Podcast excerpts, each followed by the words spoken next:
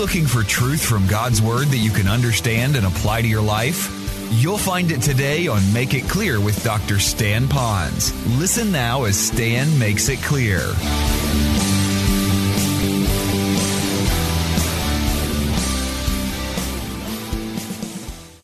There is a message that I have really believe I've received from the Lord. Now, when I say that, it's not like God spoke to me. But he also knows that when he puts a person in ministry, especially a preaching and a teaching ministry, he then will give them certain promptings. And I don't know how I can really explain it other than I really pray, and then I sense the needs of the people, and I sense what's going on in God's Word, and then I want to connect you to the Lord. So if I could make that real simple, my greatest desire, and this is who I am, is I want to take God, the Lord, the whole deity, and I want to bring him to you. And then with my other hand, I want to take all of you, those that I know intimately well and those that I don't, and I want to take all of you and I want to bring you intimately to the Lord so that you too can have a wonderful relationship with Him. And so I know I'm not perfect, but that is my heart's desire. I also know that in our church that we are on a particular journey now as we move forward in our pastoral leadership. And I thank the Lord for all of that. But I also know that when we have to make a change in our pastoral leadership like we have done here, that there is always going to be the unknown, what's going on and how can we, uh, what's happening in the future. And obviously you have a different personality, and when you have that, then different choices are made, and God has opened up a door to what we do that is probably the, a curse word with a lot of Christians, and that's the word change. You know, they don't like the word change. Well, let me just uh, again say that uh, I am not wired to change things just for change purposes. There are people that like to do that. They always want to catch you off guard on things. And that's not who I am. I do desire that we work together as a family and we move forward, and so some things will change. And I don't even know totally what the future is going to hold. I have no crystal ball. God doesn't speak to me before He speaks to you, anything like that. But as we move forward, things might happen. So I then ask myself, what type of message from God's Word could I give to people that might face change in their life? Whether it's the change of a ministry as it moves forward or change on your job. Many of you will go to work maybe after Labor Day Tuesday, and things are going to be shaken up over there as well, and you're going to face change. How do you handle that? How do you face a change with your health or change with your finances or change if you have to move, or all those people in Houston? A half a million cars are now totally destroyed. Can you think about that? Now, I know some Houstonians will probably be glad. That means they can get around town better. You know what I mean? But those who have lost a car, their world is going to change forever for that. And I really, I, my heart goes out to them. So this message, so let me frame it for you. It is going to be a two-part message. In fact, it could be many more parts than that. But I'm trying to give you maybe a vitamin tablet all in one, a concentrated study on this. And I'm doing it for a number of reasons. It's going to be a message called Looking at Ourselves Through the Eyes of God. One reason I'm going to give you that message is because you may face issues in your own life, and that when you do, you might want to have a stabilizing bit of truth that you can instantly go to when you have that problem. Now, obviously, I want this to be more than a spare tire when you have a flat. I do want it to be something that you really own. So I've captured these truths, and I'm going to put them in a way that you can memorize the truth, memorize the passage, and abide in that in your life and allow God to change you from the inside out. But in addition to that, I also would like to have you so equipped that you could become that spiritual influence in your family, that when life gives them some tough things, that you too can come alongside them, but actually give them maybe a list of six truths to begin with, that if they could own those truths and change their mind about those truths, that they now will have the same stability in their life as well. And then I think about those of you that are going to be connecting to the people in Houston. So let me broaden that out just a little bit. I know this now dates this message, and I don't know how long it's going to be used, but I can tell you this. The issues in Houston with Harvey is going to be a long, long time before it's ever fixed. And frankly, I don't think it'll ever be fixed. It'll just be much different, and life will go on for them. That being said, sometimes when we want to come alongside people, we're wired because of our personality style that we want to help them, but it's all about tasks. I tend to look at myself that I, I am people-oriented. I don't have a problem speaking in front of people, but I'm not really well one-on-one. If you find that I am, that's a miracle of God, really, in my life. I'm more get the task done. I see the big picture. Let's move ahead. But I have to tell you that when someone is really hurting, they don't need my tongue to teach and preach at them. They need my arms to be wrapped around them when they really hurt. And so that we would become, when we deal with people that are hurting, that we want to love on them. And probably the best way we can love on them is when they are emotionally and mentally ready, that we too would share these truths with them. Well, I'm going to blast you with them in two days. You might have to park on each one long enough as they begin to rethink who God is. That would be for the saved and the unsaved alike. So I'm really wanting to equip you to be able to come alongside others who are really crashing and burning. Well, let's come up for air a little bit. How many of you have met someone, maybe another Christian, that you know they have gone through some really deep water, and as you look at them, they always seem to be a little peace. There's a degree of joy in there. There is a sense of purpose, even though the whole world is crashing down around them. Now, I'm not talking about the ones who are in a state of denial. They they have all of this, and they just, nothing's wrong, nothing's wrong. I'm not talking about those people. But I'm talking about those who realistically says, yeah, th- this is a, a bad storm, but at the same time, they have peace. Do you know someone like that? Would you raise your hand? Look at this room. And I again wanted you that are guests here to look that there are people that have gone through that, and they have remained very strong. Part of that could have been their personality style. Some just are able to just kind of go through it all. But I think by far those that are Christian have really went through it because they have already learned the truths that I'm going to share with you. So for some, this is not going to be a whole lot of new stuff. For some, it's going to be, ooh, I need to remember that. That's that's good stuff. I need to go back to that. Others of you, it will be new. And so I'd like you really to chew on it. Now, I have to give you a back door because some of the things that I'll be sharing with you, that if you flat out give it to a non-Christian, they will. There's no way they can get it. Those that are immersed in a secular worldview, they will not get this. And in my opinion, that's good. Because if they really could get it, then I'm giving them nothing more than tea and sympathy and a few platitudes. Because God's Word is really veiled to those who don't know Christ as Savior. So if anything, I want to connect into their life in some measure so I can bring them through the only door that is the door into them to be able to understand this, and that's through the door of Jesus Christ by faith alone in Christ. So I want to do that. But once I do, I want them to know these great truths. So I would like you to take notes this week. I especially encourage you to invite folks next week. I'll do a mini review for those that weren't here with us this week. We will then launch into some new material. But if you're wondering who could I invite, obviously everybody and anybody, but I will speak to those who are going through some physical malady, some of those that were born that way, someone who maybe had had a crime done to them so that they cannot see well or at all, they cannot hear well or at all, they cannot function with their body, whether it might be that way. I want you to bring them as well. No, we're not going to have a healing meeting here, and if I could heal them, believe me, I would do that. But what I'd like to do is to give them perhaps a more biblical way that will help them to see themselves as being full of worth before God, and that they have purpose even in what we might call as their weakness, because I frankly believe all of us are handicapped. We're just handicapped in different areas, and I know that's not a politically correct word, but you know what I'm saying by that. And so I just want you to know I'm here to help them, but I'm only doing it because it's in the Word, and, and I want to share the Word with you. So we're going to open up our Bibles right now. If you brought a Bible, I'd like you to look in Psalm one thirty-nine.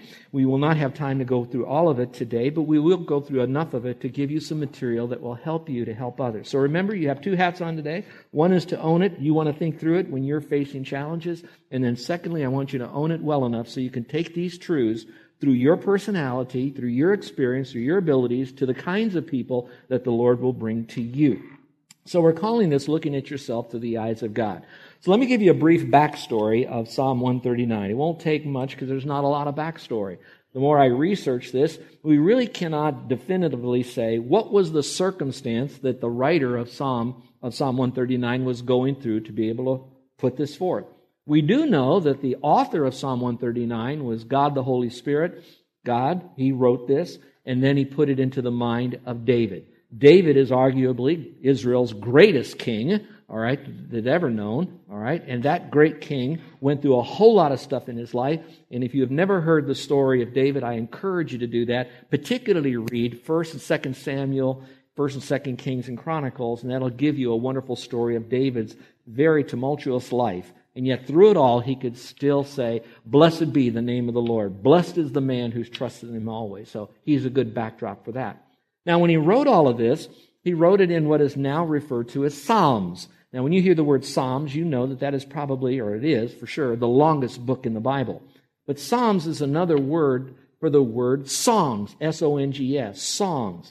The Jewish people would often take these psalms, these words that were inspired by God, given to the writers of the psalm, the psalmist, David being the primary one, the biggest one, and then turn them into songs that they would sing frequently and at different special occasions as well. We would also refer to that in a very loose sense, the word hymns. You've been to churches, usually the older churches, they will have what they call hymn books. All right, so this is like a hymn.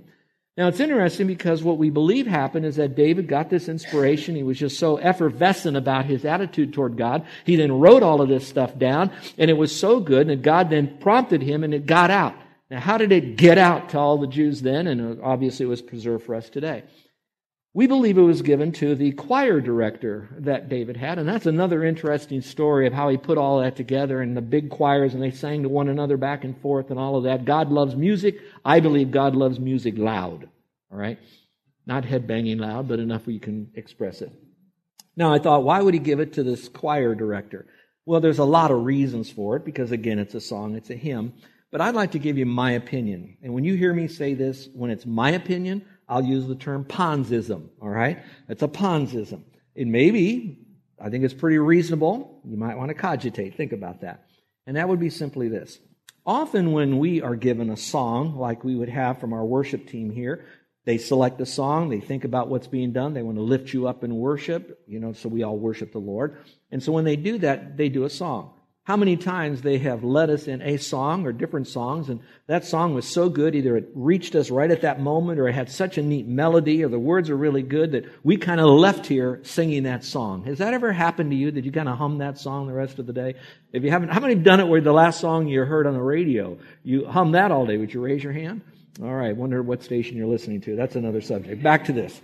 All right, so now we begin to sing it. When we sing songs, that's also another way to drive it from our brain to our head down deep more into our soul. It becomes a part of our subconscious. It becomes a part of us.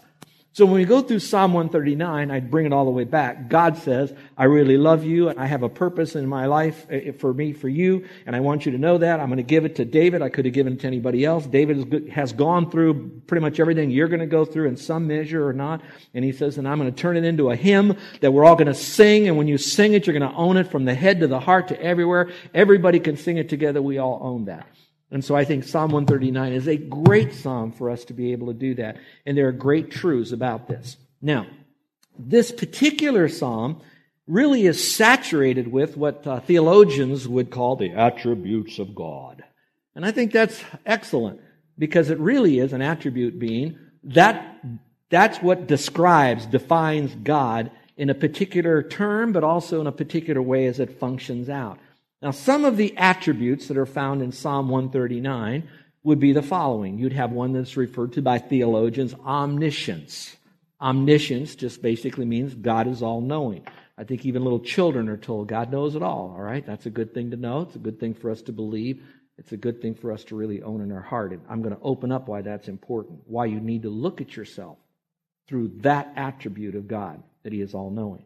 The second attribute we're going to find in here is that God is omnipresent. Well, that's pretty simple. I think all of you know. What does that mean? Omnipresent. God is omnipresent. What does that mean, everyone? God is all what? Present. He's everywhere present. Now, that doesn't mean He's in this podium or He's in your chair, all right? But it does mean He's everywhere present. We just can't get away from Him, all right? We might think we can, but we cannot get away from Him. The third attribute is an attribute that's Um, one I like, I like, I love them all, but this one, He is omnipotent. We would say He is all-powerful.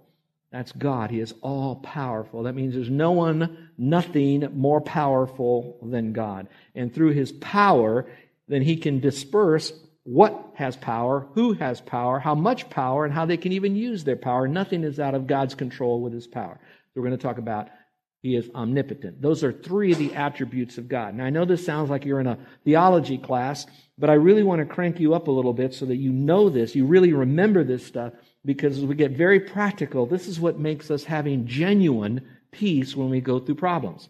Now, with that, keep this in mind. This is not a psycho-cybernetics with a little bit of spirituality. I'm not trying to psych you up with a little phrase or two. I really want you to know God.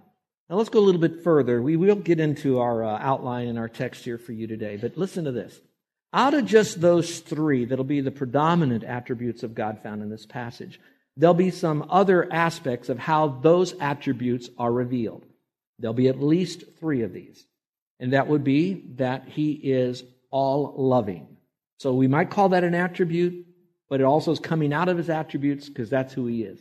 He is all-loving. We will explore what that means in context, but also in the context of the world that you're living in right now, your little world, how important that is. The next is we're going to learn that God is faithful.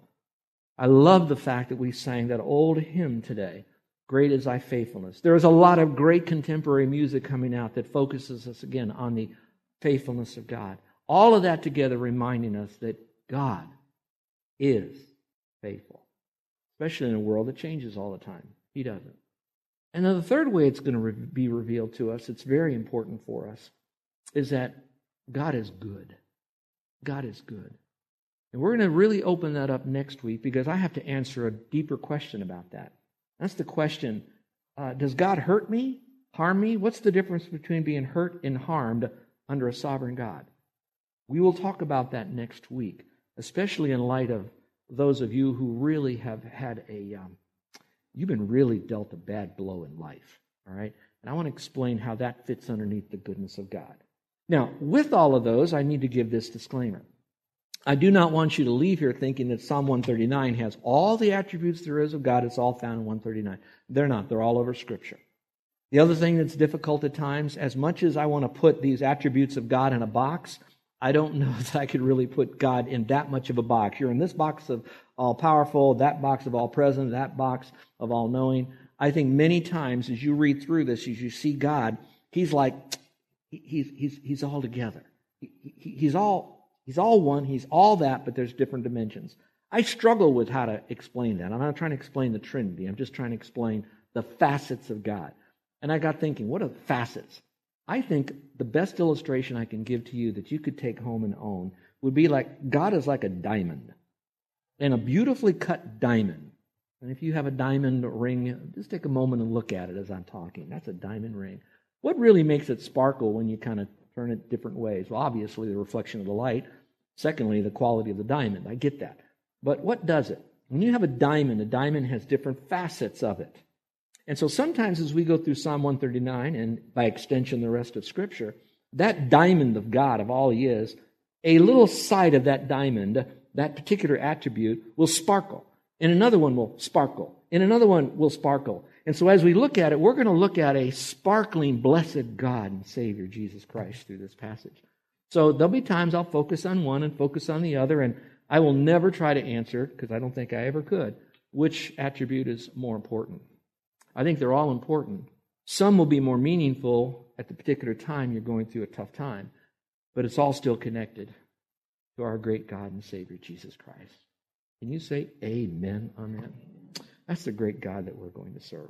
So let's begin to look at this passage of Scripture, and if you have your Bibles again, I hope you open it up to Psalm one thirty-nine. There are a lot of good translations for today and next week. I'm going to be using Psalm or New American Standard. Uh, version of it. I'm not trying to say your version is not any good. I'm just saying this is the one that will help me to get through it in a more expository way if I can do that. So if you will, let's take down truth number one. These are not listed in any form of priority. They are all just listed maybe more based on the exposition of the passage and how it might be found. So here is number one. God is all-knowing.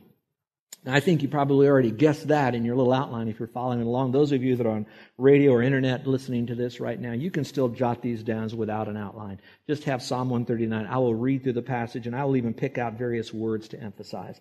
But for right now, God is all-knowing. But I have to kick in a therefore. If you have the fact that God is all-knowing, that, that, that's really good, but it could turn into dead orthodoxy. You know, we all know that, but we still go on and live our own life, you know, struggling to get people to love us or like us or whatever. In this passage, we're going to look at God is all-knowing, therefore he knows what is best for me. He knows what is best for me. Now, that personalizes this immediately. God knows what is best for you. Now, you might say, well, Stan, why are you personalizing this so much?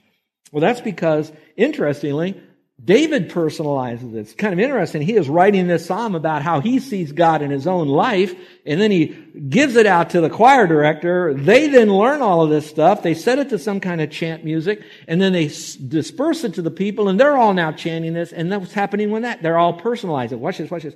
If you all personalize it, then corporately we own this, and we become a church that's stable.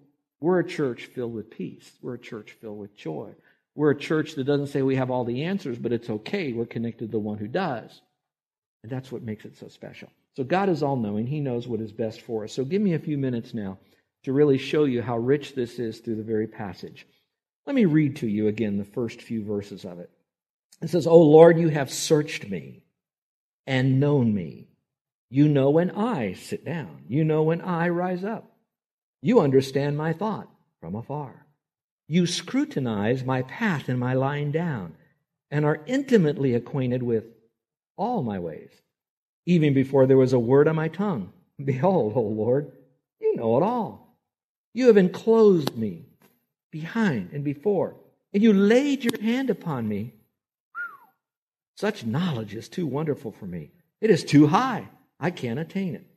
All right, let's look at it. So what does he know? Number one, he knows us personally.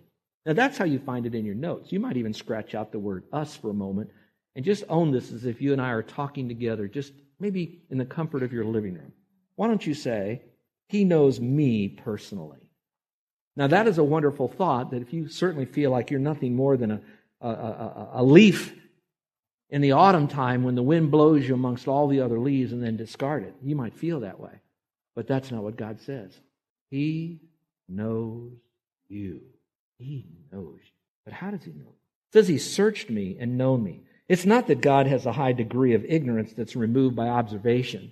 It's not like, all right, oh, I see out there. There's Stan out there. Let's see who, what's he like? No, it's not like that. In fact, I believe I was in the mind of God before I was ever framed and put into my mother's womb.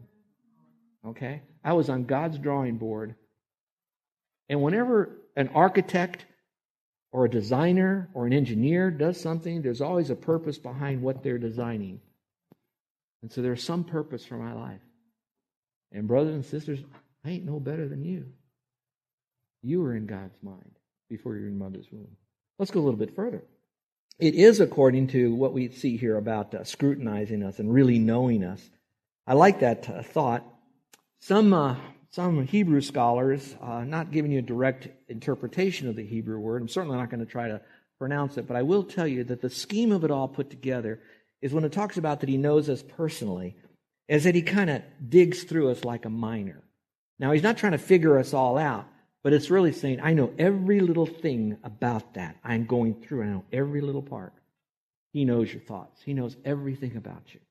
Now, if that's the case, if he knows that much about you personally, what are some of the things he knows? Well, he knows our movements.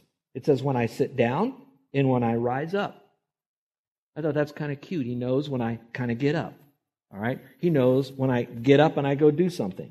He's going to know when I walk out of here where I'm going to go. He's going to know where I'm going to spend my time. He's going to know what kind of activities. He's going to watch me at work. He's going to watch me at school. He's going to watch me at home. He's going to watch me late at night when I'm on the computer and no one can see me. He's going to see me when I'm walking. He's going to see me when I'm sitting. He knows where you're going to sit next week at this time. He knows everything about your life. And so when I think about that, I want you to know that I, I, I can't get anywhere from him. You remember when we were kids, some of you are old enough to remember this. I don't see cartoons today. I, I can hardly figure them out today. But um, when I watched these cartoons in the past, do you remember how the little bank robber, he'd have a big old beard, a scrubby beard, and bandit, you know, uh, over his eyes, a little bandana over his eyes, and he'd have this big bag, and he'd run out of the bank, and he'd run down the street, and if you remember, he'd always do this, and they'd always look to see who's going to come and get him, but they never looked up. Did you notice that? Because God sees everything we do. He sees us when we sit down. He sees us when we walk.